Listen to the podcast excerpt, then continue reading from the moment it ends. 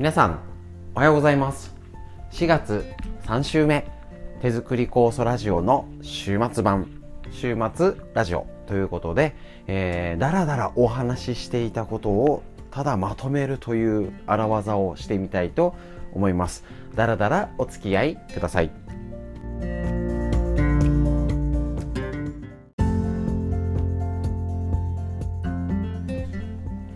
はい。それではだらだら1週間お話しさせていただきまして何か良かったり悪かったりまあいろいろあったかとは思うんですけれどもその、えーと、まとめラジオを、えーと、する前に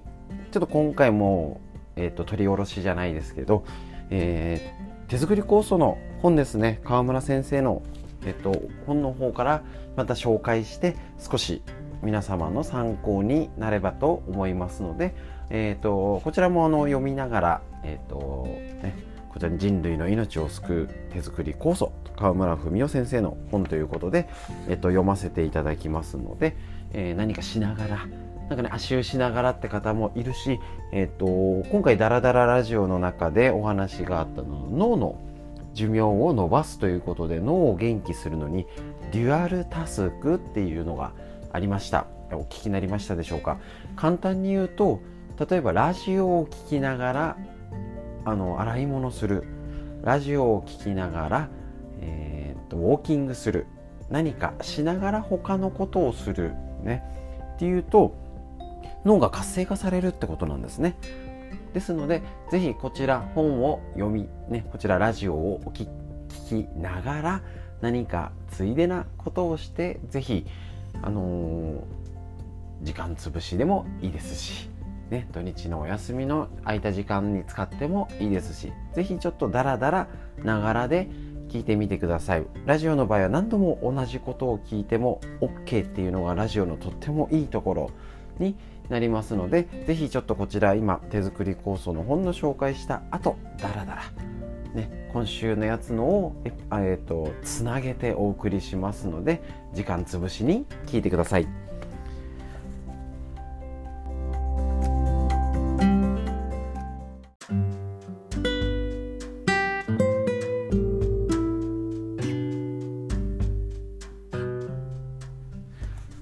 それではこちら人類の命を救う手作り構想こちらの本の中から一部紹介したいと思います。ぜひちょっとあのー、やっぱり手作りコースを作ってる方でもあのー、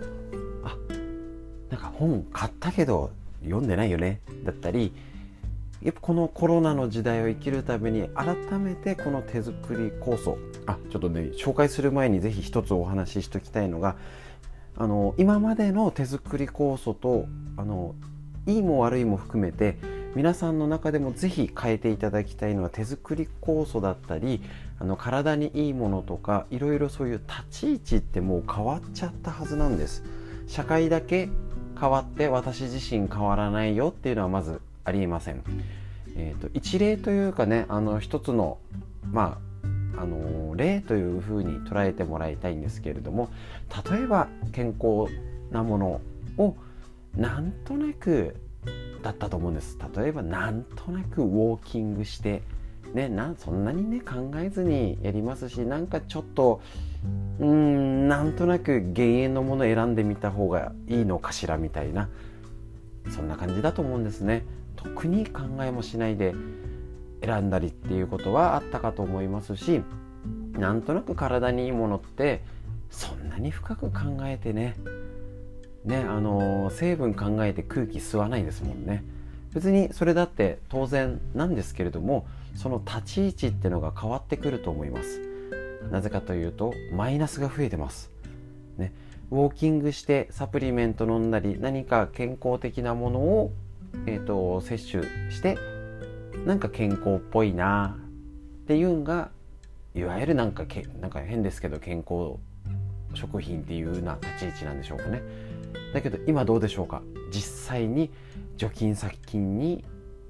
えーと、ありえないほどしてる状態にありえないほど運動不足になって今日治療できた方とお話ししたんですけど本当にあの万歩計で測ったら何百歩しか行かないぐらいもうスーパーめがけてこれを買ってこれを買って帰ってきたらそそくさと帰るみたいなね。大して歩かないんですね。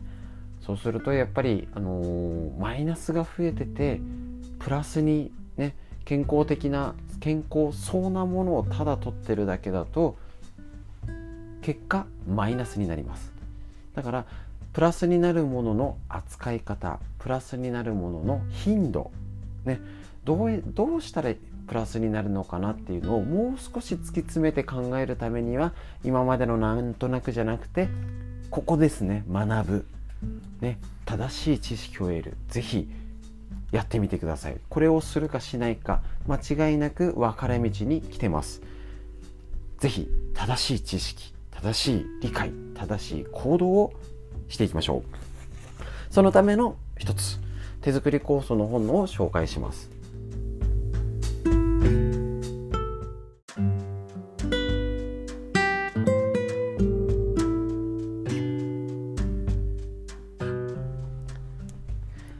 手作り酵素人類の命を救う川村文夫先生の著書を紹介します。えっと、こちらの本は1999年に最初に発行されたものですけれども今の時代と思って置き換えてお聞きください。不安の時代にどう対処するか。人類は今大きな転換期を迎えています。産業革命に端を発した工業化の波は20世紀に入って幾何学級的に発展し今も上昇を続けています。その反面いろいろな矛盾も生み出しました。私たちが学んだことは地球は有限であり資源も有限であるということです。今や環境破壊と資源の枯渇を心配しなければならないところまで追い詰められています。地球規模の破綻を回避するには社会の仕組みや経済の転換が必要ですがそのために価値観の転換が不可欠です。生物にとって最も大切なのは生存です。人間がそれを可能にするには第一に食料次に衣類次に住居そして胃健康です。その次に便利快適ですが高度成長期を経て最も基本的な衣食住の基本が忘れられてしまったようです。600年以上も前に著した吉田健康のつれづれ草の一節にこれより抜粋です。人間たるものがどうしても営まな営まなければならないものは第一に食べ物第二に着物。第3に居所である。人間の大切なものはこの3つ以上のものはない。飢えず寒からず風意に侵されないで静かに過ごすのが人間の楽しみである。けれども人は誰しも病気がある。病にかかるとこの苦痛心配は耐え難い。医療を無視することはできない。薬も加えてそれら4つ。胃食住とさらに薬を得ることのできないのを貧しいとしそれら4つに不自由しないものを富んでいるとする。この4つの他を求め営むものを贅沢とする。この4つのことなら質素を心がけたらどんな人でも足らぬものはないはずであると。こちらつれづれ草の抜粋でした。600年前の卓越した思想家が現代にも通ずる名言を残したものと思って読んだのですが人の生活の基本は生産の低かった昔も高度に発展した今も変わりありません。むしろ高度になった今だからこそ昔の人が考えた生活の価値観が見直されるのだと思います。私たちの日本はかつて世界第2位の経済大国であってもわずかの異常異常気象で米が不足になり大騒ぎするのが実態です。これから世界的な食料問題や資源の枯渇は必ず起こってきます。その時どうするかが大切です。人本来の生き方からすれば GDP の増大を優先するより食料自給の確保、農林水産業の復興、資源リサイクルの実現の方が最優先課題です。利潤より生活なのです。それが手元にないから不安になるのです。現代の不安が何から生まれるのか足元をもっとよく見つめる必要があるでしょう。病気を捉えても現代の病は昔のような伝染病や感染症ではありません。生活の歪みからくる生活習慣病や自律神経出張症ホルモン機能の異常食べたことのないものを食べることによる免疫疾患がほとんどです。これらは生活の仕方に原因があるのですから病院や薬で癒されるのではなくまず生活の歪みを正すことから癒されるという共通点を持っています。病院や薬はかえって症状を悪化させるだけです。これらを治すには全く別の次元からの発想が必要です。これからはあなたの内なる声に耳を傾けてください。答えは学問の中理論の中にあるというよりむしろ生活の変化の中私たちの身体の中に刻まれている情報にあるのです。私たちの体は地球の歴史生存の知恵を確実に記憶しています。それこそが私たちが生かす最大最高の知恵なのです。未来のキーワード微生物と手作り構想。身体に刻まれた生存の知恵を掘り起こす方法の一つは私たち日本人が発酵食品民族であるという自覚に目覚めることに他なりません。日本人という発酵食品民族の生活法は親から子へと伝承されます。米の洗い方炊き方は意に及ばず味噌醤油納豆の作り方農農産物を干物や漬物にして保存し飢饉の時に対応する生活術まで幅広くあります。これらが酵素や微生物の働きによるものだとは知らなくても昔の人はちゃんとそれを大事な情報や習慣として生活の原則として知っていました。それが現在消えつつあります。自然観を忘れ目先だけの便利さを求めた結果洗わなくても炊ける米が出てきたり大豆を使わない味噌や醤油を本当の食品だと思ったり干物漬物の発酵菌が醸し出す微妙な味や香り舌触りを食品添加物で代替させる技術を進歩させそれを科学的成果だと思うようになりました。これが身体の狂いや病気となって現れるのです。1990年41歳寿命説という本が出版されて話題を呼びました。その中で日本人の短命化が始まったと書かれています。今のままの食事軽視の風潮が続けば短命化という表現もあながち誇張とは言えなくなるかもしれません。1977年アメリカ上院栄養問題委員会レポート通称マクガバンレポートにはこう書いてあります。我々先進国の食事は間違っていた。我々が気づかないうちに非常にアンバランスで内容の悪いひどい食事になってしまった。こんな不健康な食事が心臓病やがん脳卒中糖尿病の原因になっていた。こんな食事では我々は長生きできないし国そのものが病気のために経済的に破産してしまう。当時から現在の事態が指摘されていたのです。このまま放っておくと短命化が本当のこととなります。その器具は極めて高いのです。北海道から東京に行くといつも実感します。水はまずく空気は汚れ。電磁波が飛び交いおよそ生物の住む環境ではありません。街行く人は元気そうですが確実に疲れている人が目につきます。本来なら元気の良い青年が道に腰をつけ足を投げ出して座っている姿を見るようになりました。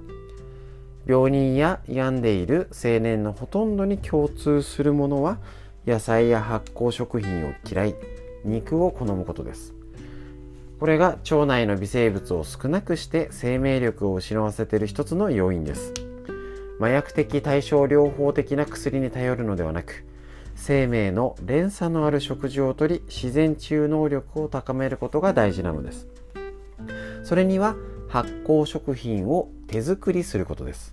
中でも手作り酵素はそれ自体が発酵食品であるばかりか他の食品発酵食品の役割を高め助けることのできるまたとない食品です。それを手作りしていくとごく自然に微生物酵素と共存していくことになります。自分のことも周りのこともその本当の姿が自然に見えてくるようになります。生き物の世界生物の層まで分かってきます。微生物酵素にもっと関心を持とう。そして未来を微生物の時代にしよう。微生物と共生できる人に与えられる恵みは健康です。これからの時代微生物に関心を持つことがますます重要になってくると関心確信しています。以上こちら川村先生の方から、えーと、抜粋させて読ませていただきました。本当にあのうちでも35年を超えて構想をやってるんですけれども何て言うんでしょうねあの身近で聞いてても思うんですけれどもとにかく早いというか先見の明というかあの酵素がどうこうミトコンドリアどうこう常在菌がっていうのはもう30年40年前から川村先生はお話ししていて何ですかそれみたいな。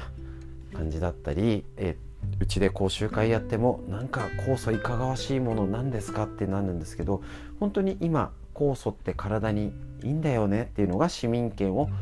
得てきましたし常在菌のことが CM でやったり一般的になってきました。ミトコンドリアっていうのがあいろいろ本ですね。一般的な健康の本だったり、えーと、医療系の本にも随分出てくるようになりました。時代を生き抜くための術はちょっとやそっとじゃ変わりません。必ず共通項があります。だからこそ昔からの本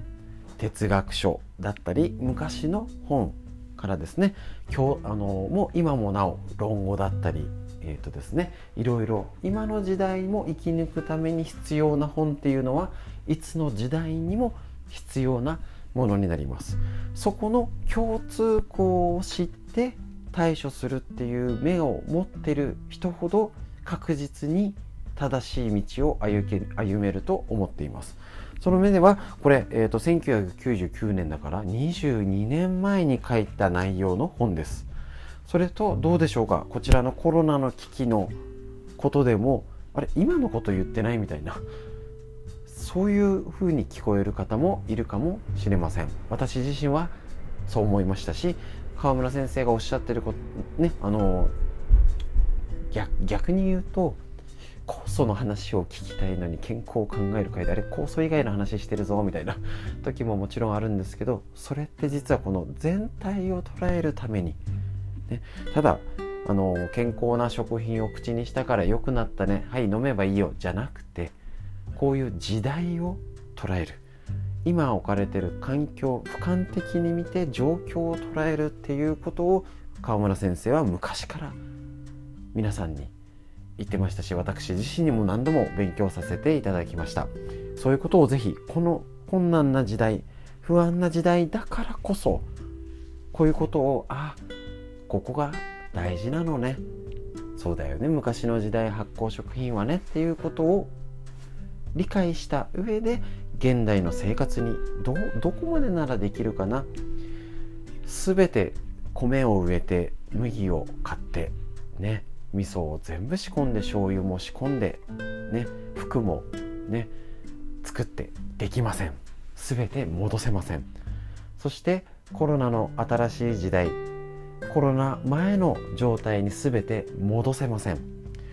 そこを踏まえた上で何ができるのかそれぞれできることできる範囲こちらね先生の本の中にもありました。体の声を聞いて私たちの生きてきた歴史からヒントを得て自分たちでできる範囲のことできることをやっていけたらなと思いましたし今読んで改めてあなんか先生とお話ししてる気分になった感じがしましたけどね。もうそういう目で見ろよってよく言われておりましたので、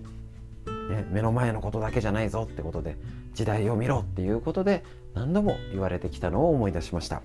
是非皆さんもこのコロナの時代ね明らかに何に時間を使うのかですね分かれ道になりますので是非学びのための時間使ってください私自身もしっかり一緒に学んでこれからどんどんさらに成長いけしていけたらなと思っております。だらだら長々とお話ししました。以上になります。ありがとうございました。この後は総集編、えっと、1週間のラジオつなげてまとめたものをダラダラ紹介ねつなげっぱなしにしますのでぜひお聞きください。以上ありがとうございました。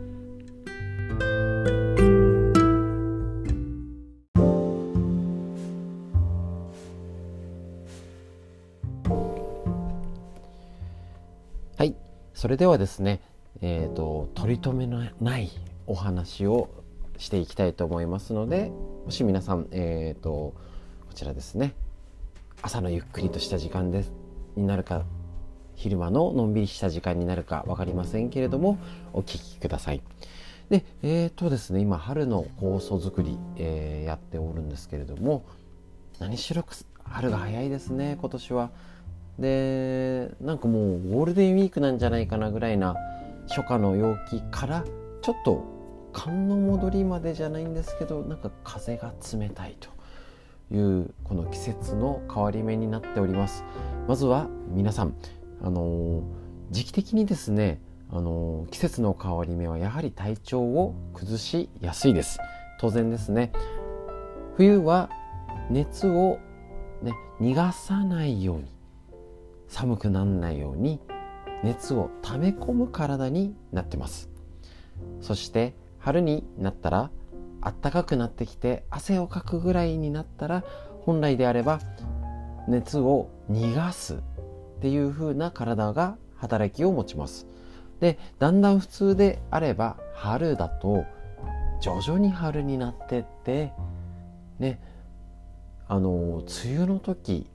6月だって本来は、えーと、昔のこと昔の言葉ってなっちゃいますね。梅雨寒っていう言葉があるように寒い時期ってのがわりかしありまして。で夏休みとかになったらああ暑いねってなってで実はですねお盆ぐらいには昔ってもうだんだんあのスズムシが鳴く頃には寒く夜は寒くなるからちょっとお腹冷やさないように寝ないよってこれなんかもおばあちゃんに言われてたんですけれどもそういう季節だったんですね。今どうでしょうか？もうなんかうちの子 T シャツで寝てるしみたいな。夜はさすがにとか朝ぐらいは上着着てって言うんですけどねちょっとかなり季節が変わってきております。今年で今年か急にじゃなくてもうここ数年ですね。去年なんかで言えば、えー、農家の方に聞いたらやはりあのツバメが来るのが本当早かったなんて去年あったり梅農家の方に聞いたらこんななんかなりが悪い土地を初めてだ長年やっててなんていうぐらいのことがあるぐらい季節の変わり目が変わってきております。それと例えば手作り構想を絡めてお話しするとすれば普通であればあの春と秋、ね、あの季節を間違えない。とっても大事ですね。あの梅の酵素とかりんごの酵素柚子の酵素単品ってとっても美味しいしねうちの子もでそれしか飲まないとかね。あの息子さん娘さんが単品ばっかり欲しがるのよなんて春と秋はねなんて声が聞いたりはするんですけれどもやっぱり基本春と秋が一番大事。1年間飲むってことは絶対にしません。で例えばですねあの昔の感覚で言えばあの大体お彼岸を目安にしてました。あの3月の20日前後だったり、えー、秋でしたら7月の20日前後秋分の日春分の日こちらを目安にしてだあのもちろんあのこの日って決まってないですね。あのここの日から絶対に春の酵素に切り替えなきゃいけないなんてことはありません。日本で縦長ですと季節もね住んでる土地によっても違いますし平野部なのか山間部なのかそれでも違いますのであの絶対は言えないんですけれども大体あのちょっと関東の平野部っていう基準にさせていただくとお彼岸ってことを目安に昔はやってました。ところがどうでしょう。あの暑さ寒さも彼岸どこじゃないという感じになってますので例えば、あのー、3月でしたらお彼岸が過ぎたから急に春に切り替えるっていうよりはまあまあ春の酵素ができたら徐々に切り替えてねとか多少緩みを持たないと季節の変わり目がどんどんおかしくなってきてるのでなんだかねそれに適応できないっていう部分もあるんですけれども上手にその辺切り替えておきましょう。でそれを切り替えるためにはあの、手作り酵素に関して言ったら本当にあの備蓄をあの特に最近強くおすすめしてましたしあのコロナだかじゃなくて地震あのもともとあの川村先生十勝金星社の会長である川村文夫先生がもう前から口酸っぱく災害のために用意準備しときなさいと。とにかく言ってたので、あのもちろん東北の地震の時もうちなんかでも全然すごかったですよね。あの買い物でティッシュトイレットペーパーですごい行列が並んで溜め込んでなんかあって会った時にすらあのすいません平然とビールだけ買ってましたみたいなね。そんな生活がおかげさまでできてるのでもう備蓄っていうのが当たり前な感覚にはなってるんですけれども手作り構想このラジオは特に作ってる方のためにまずは発信しているっていう趣旨があるんですけれどもぜひぜひ余分を作っとくようにしましょう。例えば去年の春の酵素がねあの残っていたらちょっとでもいいんですよ。あのすごいもうあの保存するスペースがあるのでね何キロたくさん作れってまでは言えないんですけれどもまあまあ例えば保存あの去年の春の酵素が残っていたら例えばお彼岸じゃなくていうくくりも一つあるんですけどもなんか春が早かったねって時にまだ作れないけど去年の春の酵素を飲んどこうかっていうとちょっと余裕があるんですね。で秋も同じです。去年の秋の酵素がまだ今年は作るのに微妙だよねなんて言った時に体を切り替えるスイッチに酵素ってなると思うんですね。そうすると春の症状で言ったら例えば花粉症もそうですし特にこの時期、えーと、新陳代謝が活発になるので春は肝臓が疲れやすい普段薬とか抗がん剤飲んでるよとかいろんなねなかなか食事がまあのきっちりできなくて規則規則正しい生活できなくてなんていう方は例えば肝臓疲れやすかったりえーと、女性ホルモンだったりとかのもね骨盤周りが変わる時期だよ。あ前前もラジオで言ったかな。そういうことが出てくる時になかなかすぐ春の酵素が作れなくてとかあのうちなんかも今年は 卒業式入学式がっていうともう本当になんなんでしょうね。あのバタバタさ。とんでもないですね。だしやっぱりあの特に本当に日頃お話ししてるのが酵素。手作り酵素を本当に必要な時使いたい時家族のために必要な時が作れない時です。間違いないんですよこれ。もううちで35年ほど続けてるんですけどとにかくその大変だった辛いって声がこのちょ本当に春の短いコースを作る時期に例えばたまたま家族があの倒れちゃってとかちょっと怪我でだったりもうそれだけで生活ね立ち行かないですよね。あのもちろんそういうことだったり例えば出産とか、ね、子供が巣立ってとかあの増えて減っていろいろが変わる時期にたまたまちょっと作れなくてっていう場合ありますよね。そういう時本当は逆に欲しい時なんですよね。作れない時。あのー、今までの例で言ったら、えー、酵素作りお仲間で来てる方のお一人が鎖骨を骨折しちゃったんですよね。何年前だっけなあれは。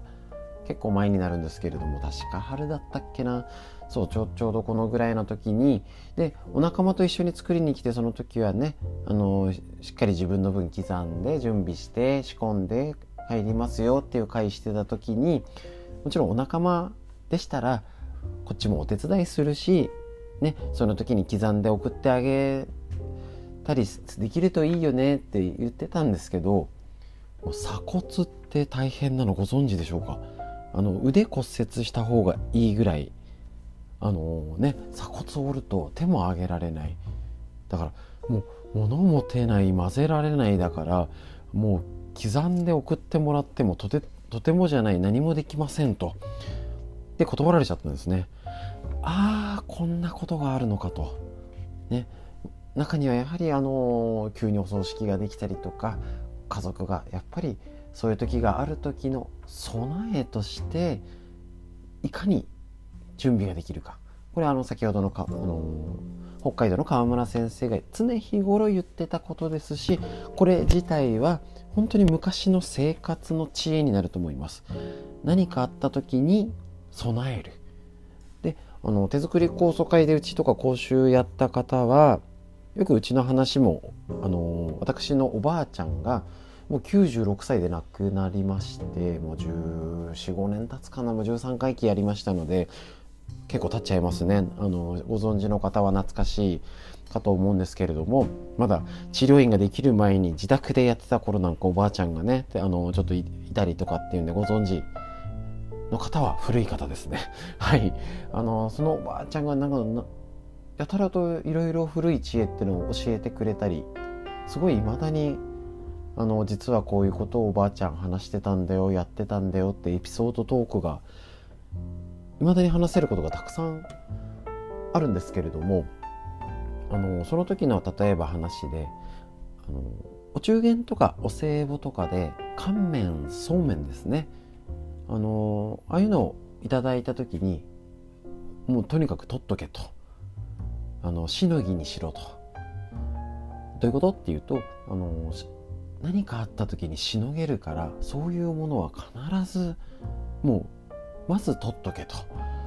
であの、まあ、先出し先今今あのなあれ横文字なんて言うんでしたっけ？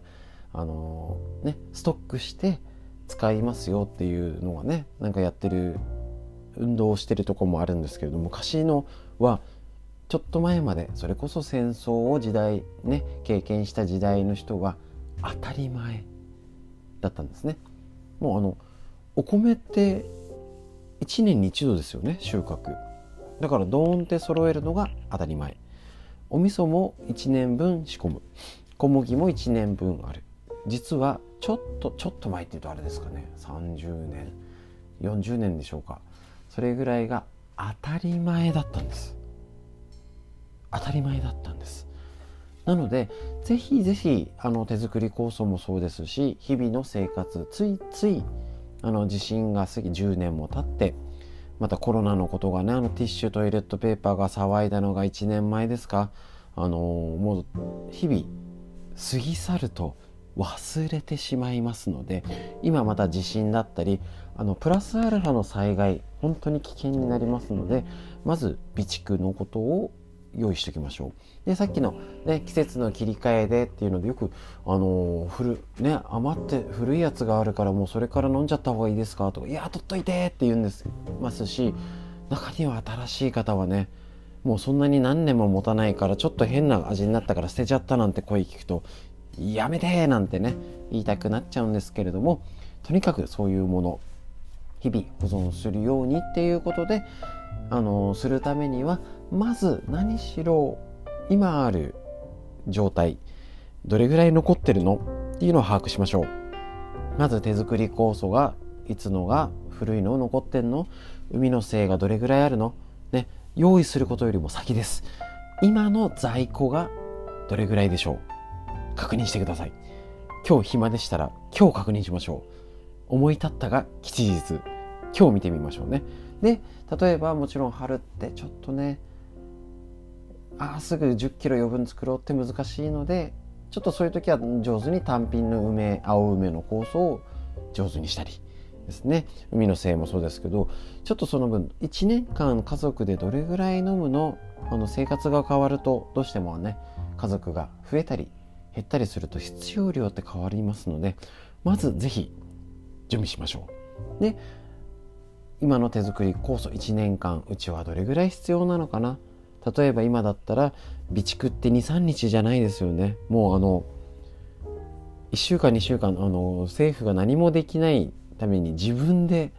食料を確保してねっていうような感じになっちゃってますので23週間はちょっと多いかな。でも食料が来なくても大丈夫なぐらいのことをイメージして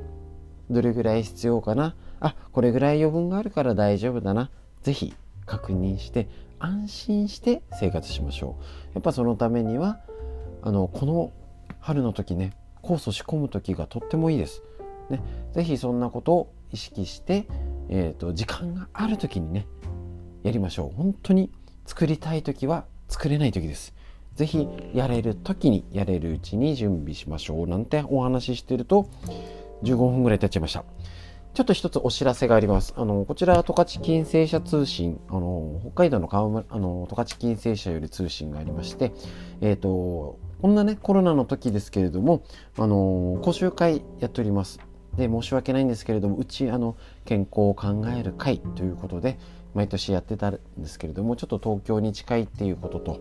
ありますし、えー、うちはちょっとね、もう、今回は断念を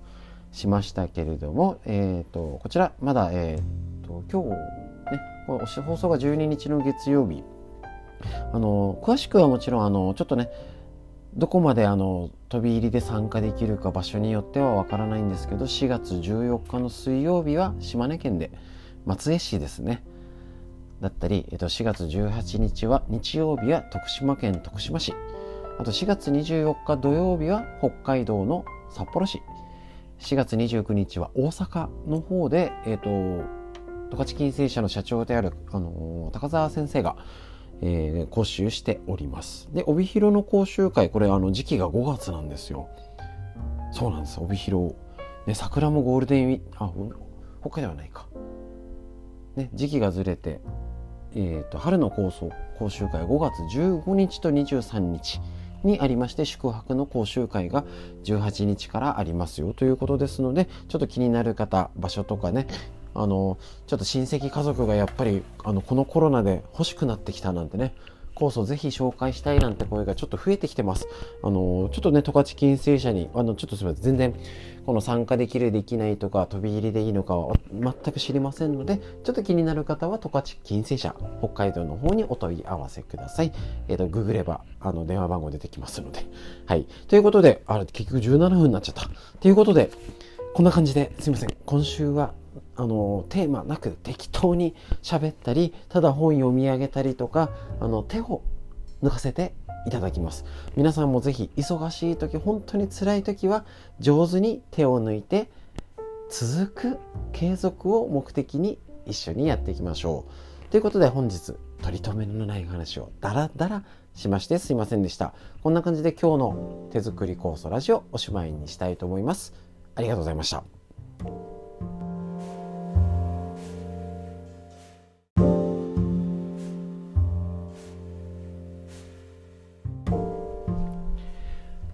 それではですね本日はあのー、本の紹介というか中身を軽く紹介して、えーと、時間あのダラダラのお話にしたいと思っております。ただちょっとね気になる中身ですのでちょっともしかしたら皆さん聞き入っちゃうかもしれません。脳寿命を伸ばす認知症にならない18の方法ということで、えー、とこちら文春新書より新井読めない。ヘイ先生ですね。あの精神科の先生ですね。こちらね。あのアルツハイマーとかのことを書いてらっしゃる先生の本。こちら認知症にならないための方法をえっ、ー、とちょっと細かい理屈は抜きに方法をもう時間の許す限り紹介しようかなと思っております。全部18個も紹介できないかな。でもね少しでもあのちょっとヒントになればと思いますしちょっとあの実はですねあのまだパラパラとしか読んでおりません。ですので私も理解を「へーって言いながら一緒にお勉強したいと思います。えっ、ー、と超も本当に手抜きじゃんって突っ込まれるんですけど、えー、実は学びの一つの方向方法論として一緒に気づく一緒に「へーってするっていうので実はねいい学びの一つの方法なんですね。あの今あそうなんだって思ったりとかしたことをすぐ話すっていうのは例えばあの昔、えっと、観光地とかで昔から住んでてっていう人のすごい知識としても豊富なんですけど実はもう今巡ってきて一周さっき旅行行ってきたんだよ先週京都行ってきたんだよって人にどこだどうだどこ行った？って聞いた方が一応すぐ分かることってあるんですね。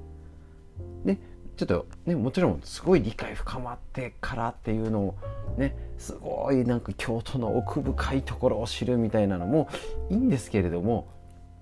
ひとまず京都のなんかベタなとこ行こうだと先週行ってきた人の話聞くんが一番あの手っ取り早いっていう方法論がありますのでそれに習いまして上手に手を抜かせていただきますということですね。はいこちら方法1つ目。脳の老化に早めに気づくためにちょっとした変化を見逃さない。大事。ですね。あの脳の老化に早めに気づくためのキーワードは変化です。それまでの暮らしぶりや仕事ぶりに比べて違う何かを見逃さないこと。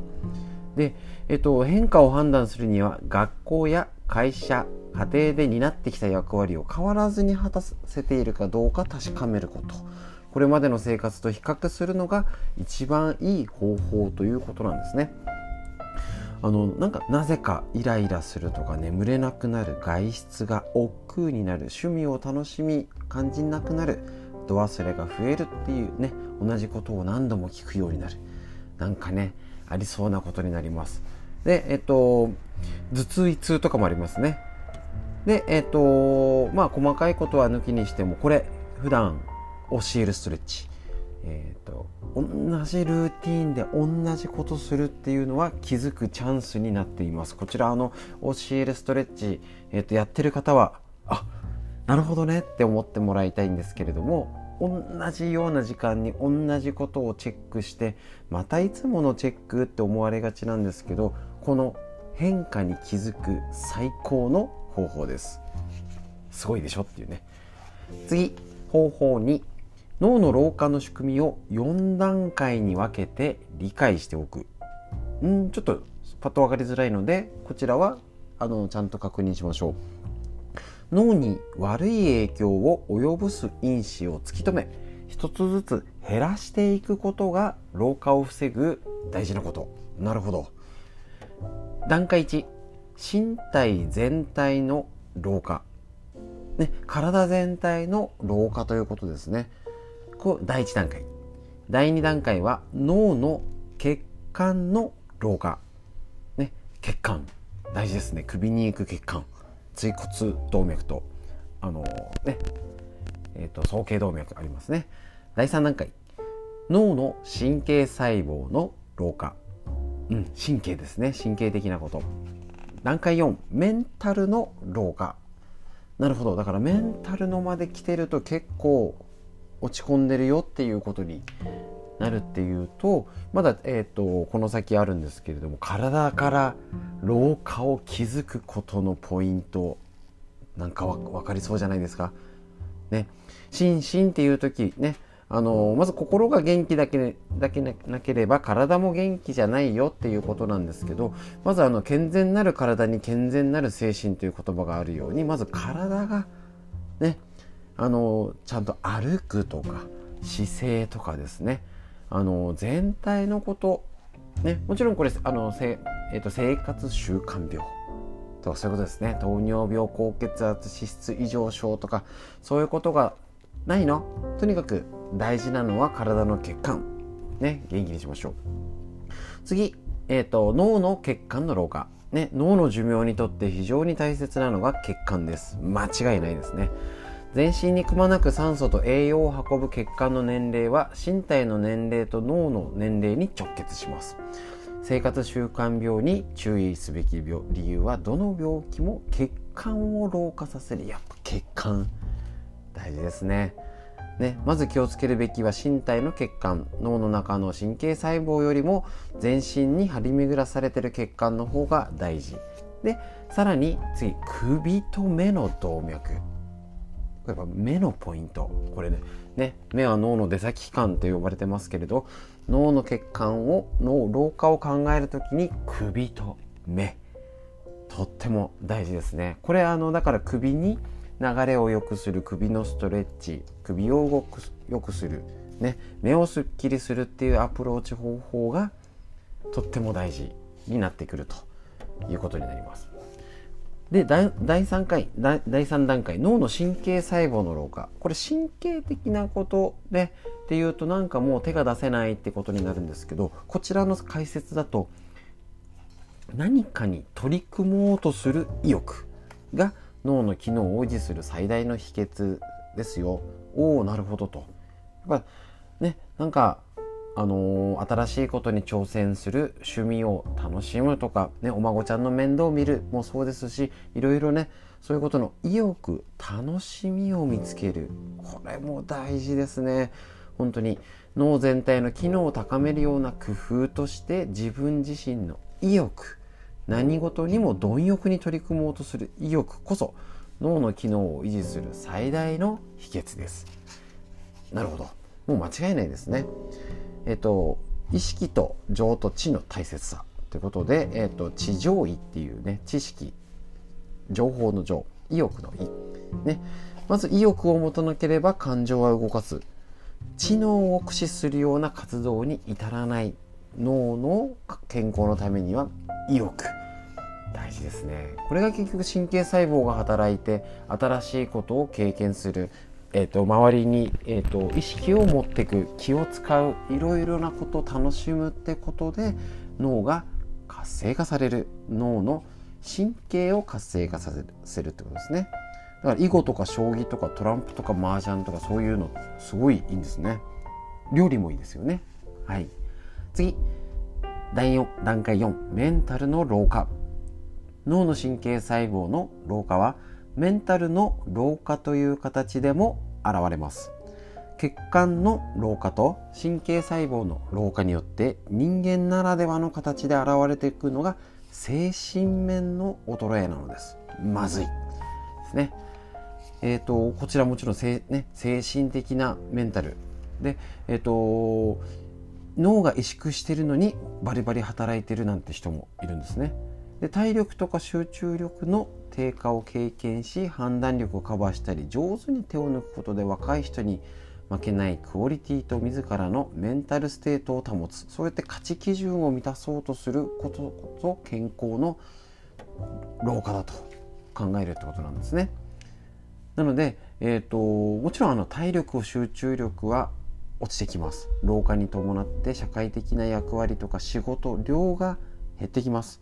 でねあの20代30代バリバリしてる時も今逆に定年があの60じゃないのであのやれること集中力もう若さに勝てない部分ってあるんですけど逆にあのメンタルの老化によって人格が変化することがある。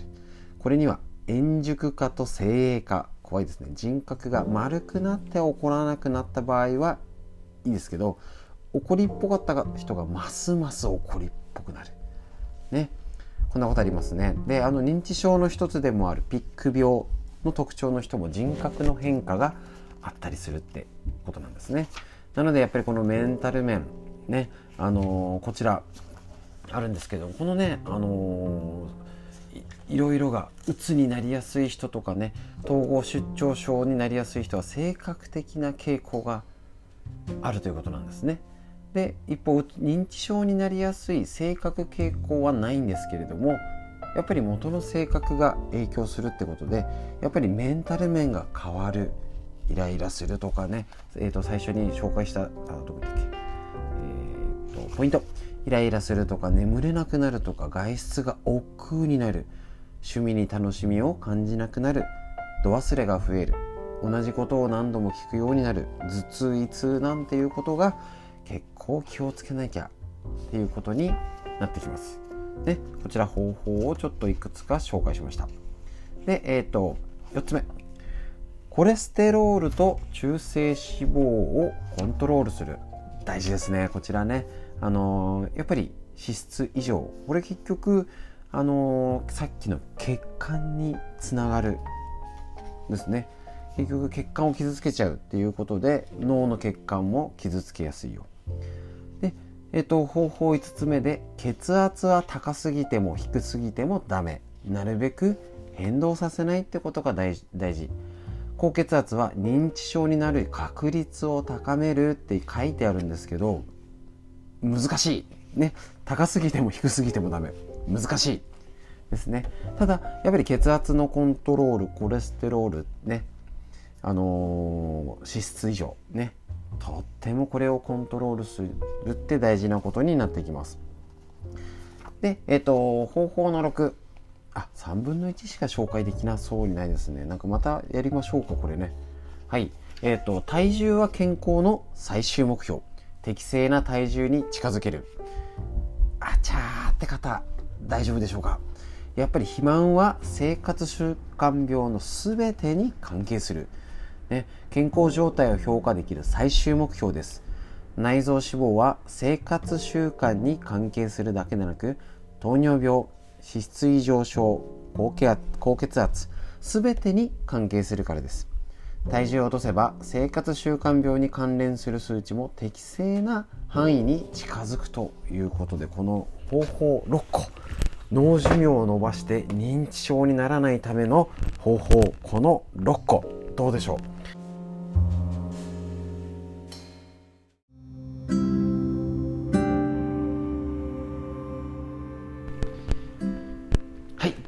日はですねまた今週はあのダラダラコースになっております。え、ー、と、ちょっとこちらもね、酵素が佳境に入っておりまして、え、ー、と、バタバタしておりまして、ちょっと構成を組んでどうこうじゃなく、すいません、あの、思いつきでダラダラお話ししておりますので、お付き合いください。昨日は、あの、人と人とのつながりだったりね、直接大事だよ。ネットももちろん、あの、対応していくのも大事。だけど、やっぱり人との人との付き合い大事だよねっていうのをダラダラお話しさせていただきました。で、あの、えっ、ー、と、脳寿命を伸ばす、おとといになりますかね、えっ、ー、と、水曜日、火曜日、ね、あの、続きが気になると いう、あの、だよ、だよね、みたいな、あの、ですよね、あの、途中まで言って、おしまいみたいに終わっちゃった、はい、えっ、ー、と、脳寿命を伸ばす、認知症にならない18の方法。こちらを、えっ、ー、と、1から6ぐらいまでお話しして止まってました。えっ、ー、と、こちら、あの続きをね、あのざっくりでお話ししたいと思います。まず前回のおさらい。ね、あのどんどん早くいっちゃうこのラジオの良さは同じことを何度も聞けるというね、はい、あの脳の老化は体より早い今すぐできる頭のメンテナンスということで、えっと、体の寿命はどんどん伸びているのに脳みそはそれに追いついていない。認知症の完全なる予防はできないがなるべく発症しないようにすることは可能だということでこちら新井先生というね精神科医文春新書ね。えっとこちらの本より紹介。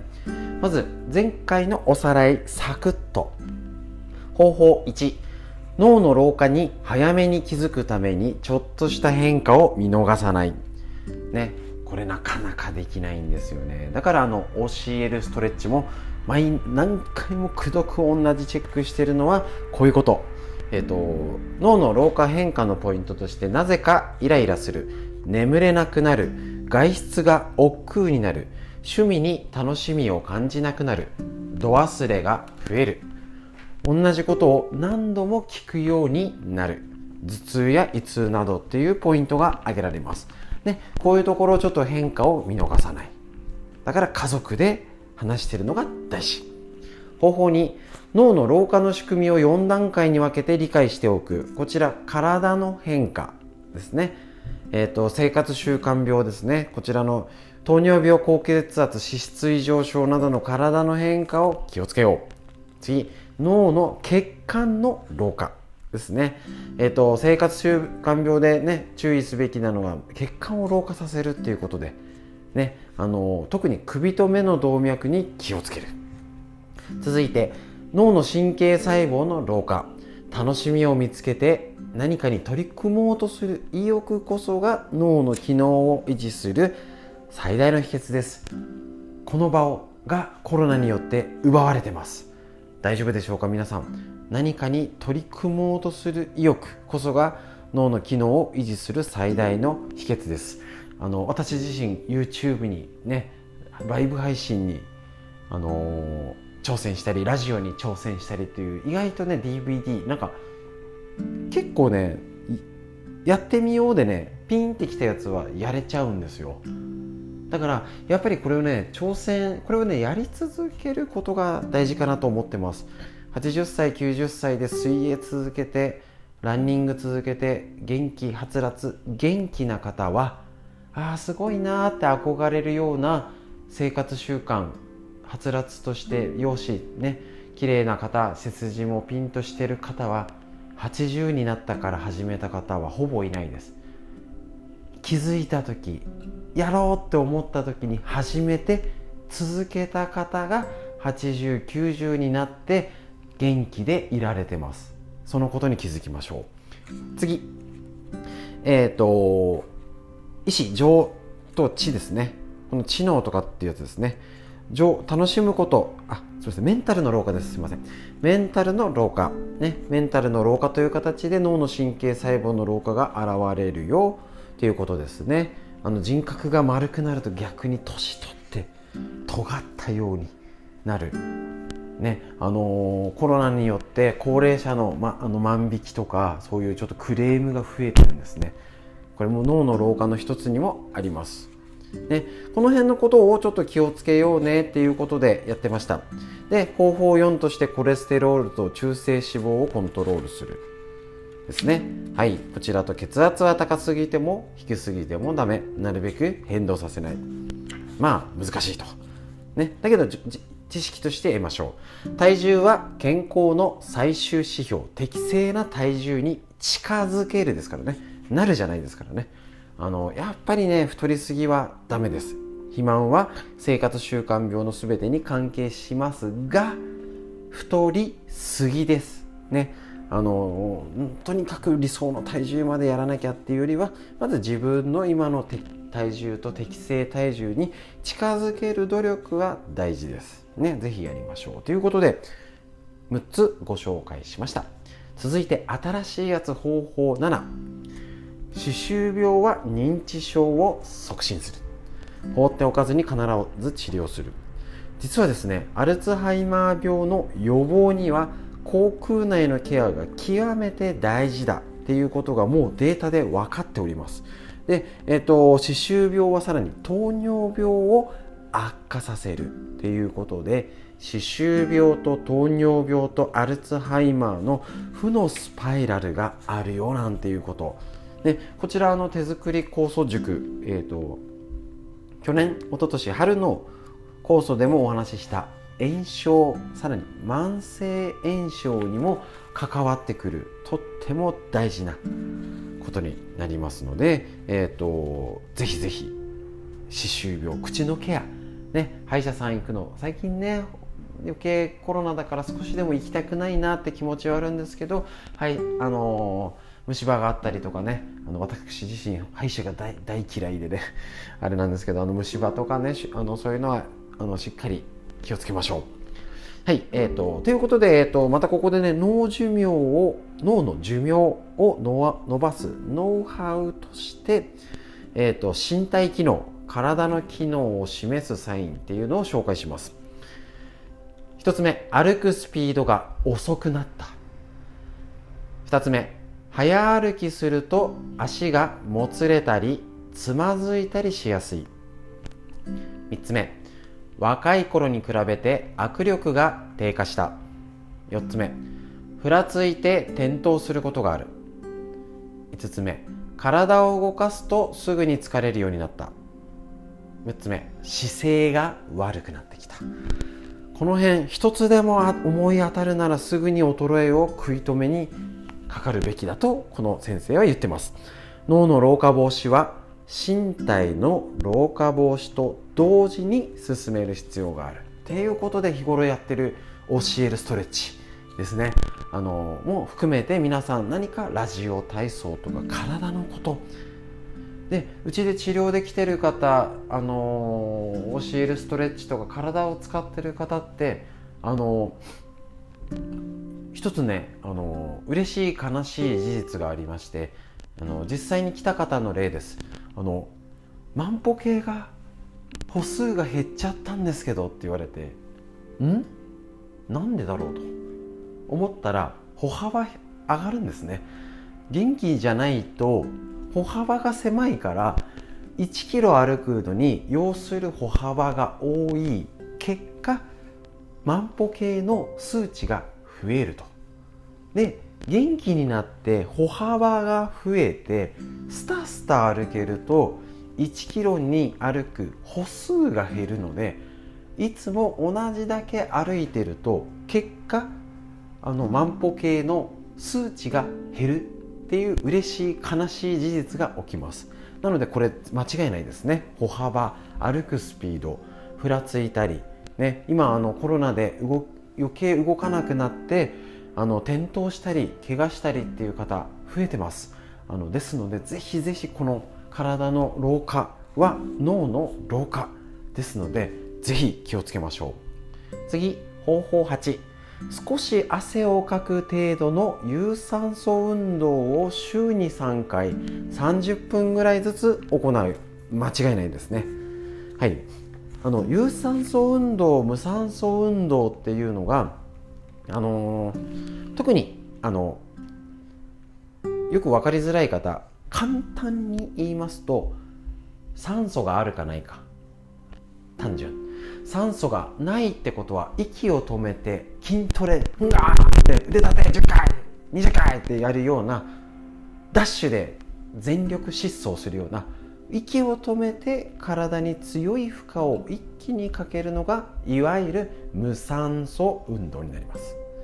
それと逆で有酸素運動は呼吸しながらゆっくり行う有酸素運動の30分程度がいいということ。間違いないですね。はい OCL ストレッチやってる方ちゃんと脳の対策になっております。大丈夫です。逆にその自信も持ちましょう。で、えっと、もちろん OCL ストレッチもぜひおすすめやってみてください。なんですけどさらにえーと、おすすめする運動ということで呼吸をしながら有酸素運動をする中で大腿四頭筋を鍛える相撲の四股とかスクワット、ねあのストレッチで、えーと、膝の曲げ伸ばしとか、ね、あの早足でじわっと汗かをかくぐらいの散歩。もちろんこれ無理しない程度ですね。大丈夫な範囲。日常生活の階段の上り下りの運動習慣。これだけでもちょっと違うますね。で、えっと、ダメな温度はちんたらちんたら歩く。あの結構ねえーと、ミトコンドリアのやつもあるんですけど早歩きとゆっくり歩きを混ぜるといいよっていうのも出てきます。で逆にきついノルマを課したマシントレーニングまでやるとやりすぎです。ねちょっとその辺りも踏まえて少し運動するのもいいよと。でさらに、はい、方法9運動しながら頭も働かせるながら作業は一層の効果がある。これねあの脳のえっ、ー、とえっ、ー、とながら作業っていうとあれですけど同時進行。あのマルチタスクって言い方もしたりしてこの2つ課題をするデュアルタスクって書いてあるんですけどこれ、えーと、2つのことを同時にするよっていうことです。でこれ何がいいかっていうと簡単に言うと,、えーとただ歩いて散歩するんじゃなくて散歩しながら何かあの題材で会話をしながら歩くとかねあの体操しながらテレビを見るとかねあの2つのことを同時にするといいんです。だからこちらラジオを聴きながら体操してみるとかあのちょっと歩きながらあの本を読む。立ちながら本を読むとか。そういうのもいいんですね。そういう2つのことを同時に無理なくですね。無理なく怪我しない。あのあのらしなんか他のことに気を取られて壁にぶつかるとかこれあるあるですので。あの何かあの複数でえっ、ー、と何でしょう自転車こぎながらしりとりするとか計算するとかね。ぶつかんないように気をつけましょう、ね、そういうことを気をつけるのも大事になってきます。ということで結構これちょっと実践内容的なの今日の紹介になりました。まだ半分じゃんですけどちょっとこれだけだだけでもああなるほど。ちょっと脳のためにいいことが見えてきたかと思います。やっぱりやっぱり運動なんです。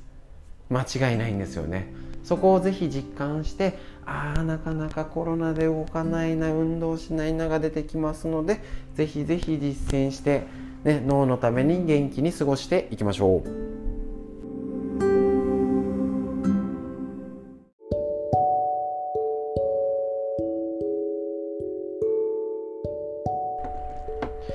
はいそれでは今日もダラダラ週の最後の放送になるんですけれどもダラダラテーマがなくおしゃべりしていきたいと思います。今週は手作り構想が佳境に入っておりましてちょっと構成を考えたりとかどうしようかなって言ってる暇がなく今一発撮りでまあもともとほとんど今までの放送も一発撮りというか原稿もなくあの、まあ、本読んだりとかねあの参考視点にしてる本は読んでるんですけれどもほぼ一発撮り状態でやっておりますので、えー、だらだら聞き流す感じ作業しながらやってみてください。ただ、えーと、一つ昨日の脳寿命を伸ばすってことで聞いていただけましたでしょうか。脳を元気にするための一つの、えーと方法としてデュアルタスク。ラジオを聴きながら歩くとかラジオを聴きながら家事をするって脳にとってもいいいいですよね。ぜひぜひこれ取り入れてやってみてください。ということで、えーと、今日ちょっとですねお話しするテーマ何がいいかなと思ったんですけれどもやっぱりですねこのコロナの生活で一変したことの一つぜひちょっとお聞きください。あのやっぱりね除菌殺菌手洗いにこんなのないですよね。本当にあっちもこっちもしてる状態になってます。で私自身も治療でね使わなきゃねあれなんで使いなるべくだから手洗い石鹸で手洗いの方にしてます。もう手が荒れちゃってしょうがないっていうね。でただ荒れちゃってねならいいんですけれどもやっぱりこの除菌。やりすぎ。で今までもちょっとあのこのコロナの前から警鐘を鳴らしてて手を洗いすぎ殺菌のねしすぎこういう生活っていうのはもともと良くないよっていうのは結構言われていたことになります。えー、と皮膚の常在菌ですね。この常在菌皮膚の表面にいる菌ですね。菌っていうとなんか汚いイメージがあるんですけれどもとんでもない体を守ってくれるガードマンです。このガードマンを手洗い殺菌とかもうきれいきれいの生活だと良くないよっていうふうに言われもう言われてて現代の生活はきれいすぎる、ね、そういうことで体も良くないよなんて言われてたところにこのコロナ。まあねアルコール消毒って人生でありました？こんなにっていうね。ないですよね。こんなに殺菌消毒してマスクならマスクだって結構ね口呼吸になっちゃったりあの頭痛マスク症候群じゃないですけどそういう問題もある中でさらに殺菌除菌だらけの生活が板についてきてしまってると。もうお店の入り口でシュッシュってするのがもう何でしょう？習慣になってますよね。なのでじゃあこのここで気をつけなきゃいけないことあのこちらうちの通信とかでもお伝えしたことはあるんですけれどもえーと、全ての不調をなくしたければ除菌はやめなさいというジョシュ・アックスという外外国の、えーと、自然療法医師臨床栄養士さん。外国の資格はちょっとね分かりづらいんでお医者さんなんとだとは思うんですけれども。あカイロプラクティックの博士号なんですね。はい。あそうなんですよ。こういう資格って日本と海外違うんですね。日本はカイロは民間療法なんですけど海外アメリカではお医者さんです。ね。まあそんなことはさておき。ね、薬で治らない不調は腸内細菌を増やせば治るよっていうことでこれちょっと、ね、分厚い本なんで買ってねっていうことは言えませんけれどポイントだけ紹介。どういうこと？要は除菌をしまくるとアレルギー疲れ肥満うつ免疫低下を起こりますよということになってます。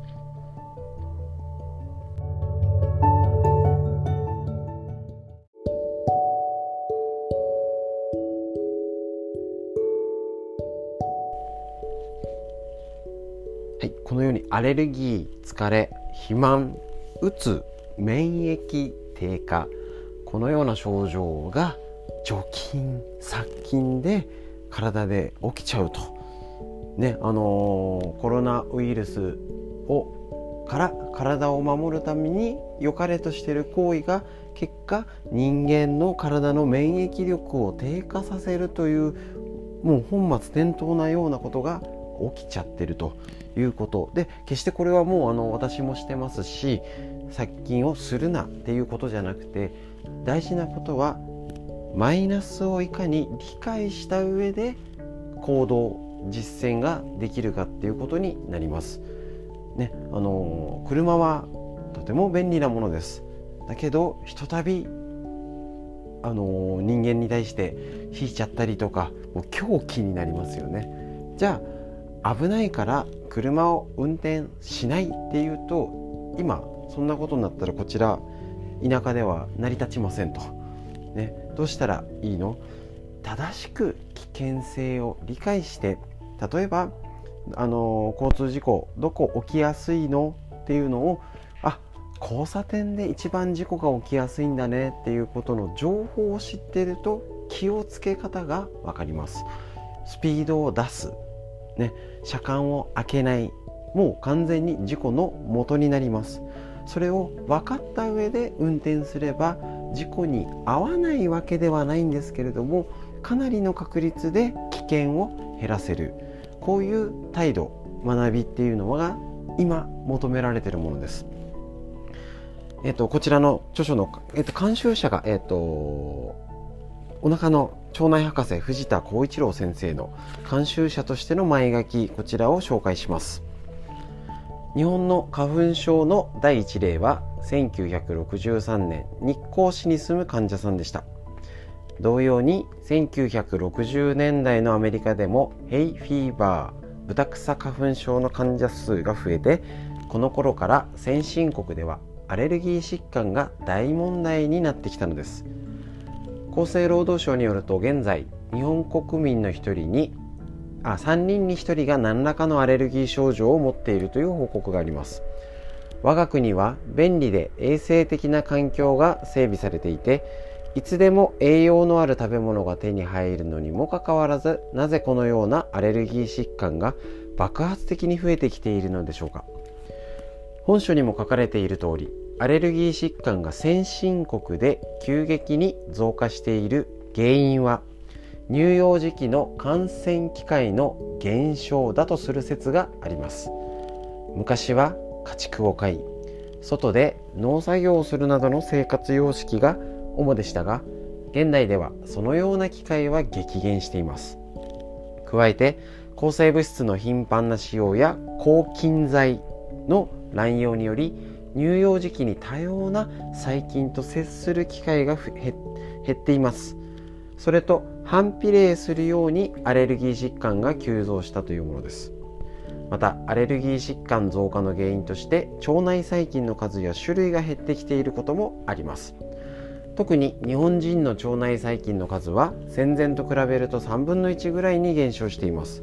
その理由は野菜などから食物繊維の摂取量が減ってるからです。食物繊維を餌にしている腸内細菌が減少しそれに伴い免疫力も低下しさらに免疫のバランスも崩れてしまうためアレルギー疾患が増えていると考えられるのです。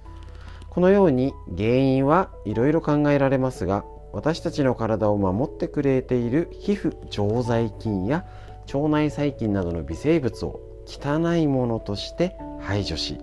効率と安全を求めて快適な環境を追求しすぎたことがアレルギー疾患の増大を招いた最大の原因だと私は思っています。その結果日本人は世界一清潔だけれども世界一アレルギーで苦しむ民族になってしまいました。自然との共生を断ち切った脅迫的ともいえるきれい社会こそがアレルギー病を多発させているのです。腸は体内で最も密接に外の世界と接する臓器です。食べ物や飲み物はもちろんそれと一緒に病原菌やウイルスなどが常に入り込んでくる危険性のある場所である腸は全身の免疫力を司る重要な臓器でもあります。消化吸収やビタミンの合成病原菌を排除するという重要な役目を担う私たちの腸内には200種類100兆個重さにして 1kg 以上の腸内細菌が存在していると言われます。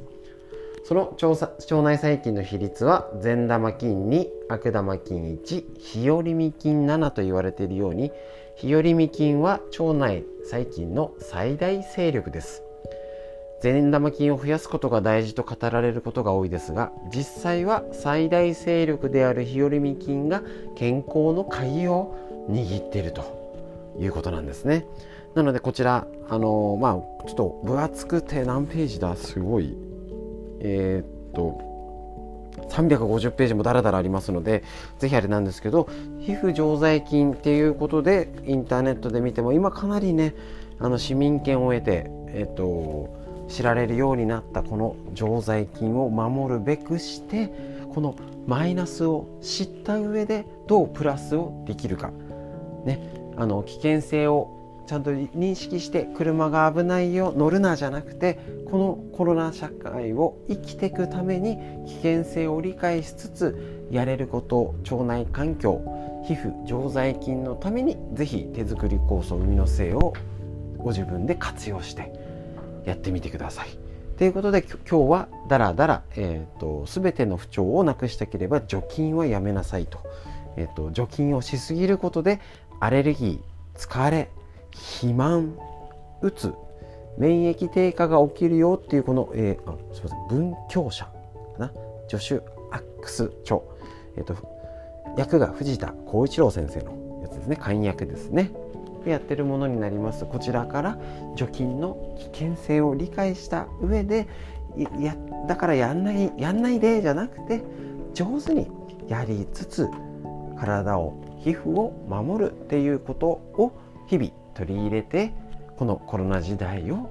より快適に生きていくようにしましょう。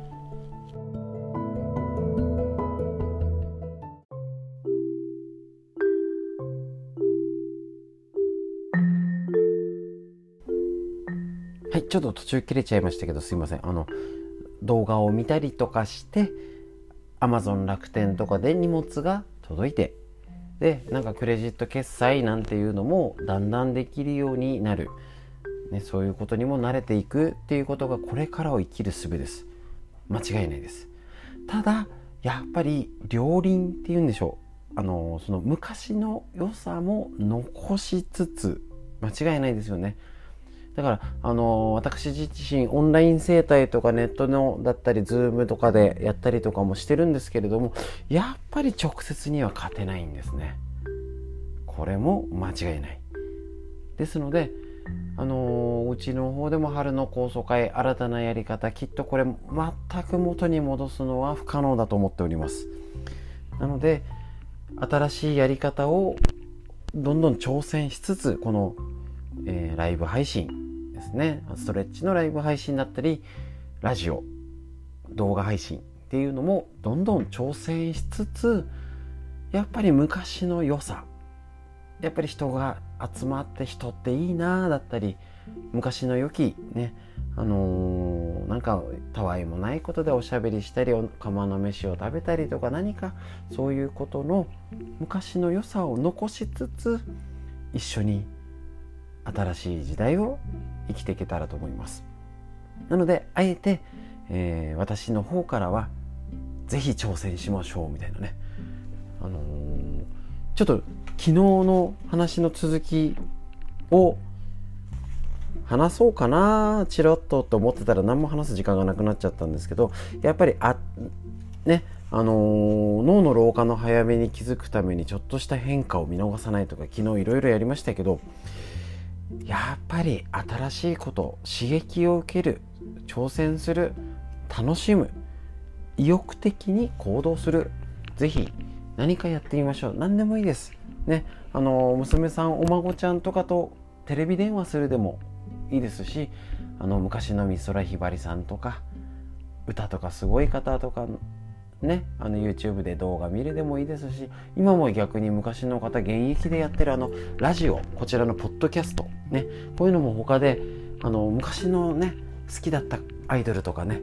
あの俳優さんが何かやってるかもしれないですしそういうのでもぜひぜひちょっと今の時代を楽しむ新しい情報を得るっていうことのアンテナをぜひ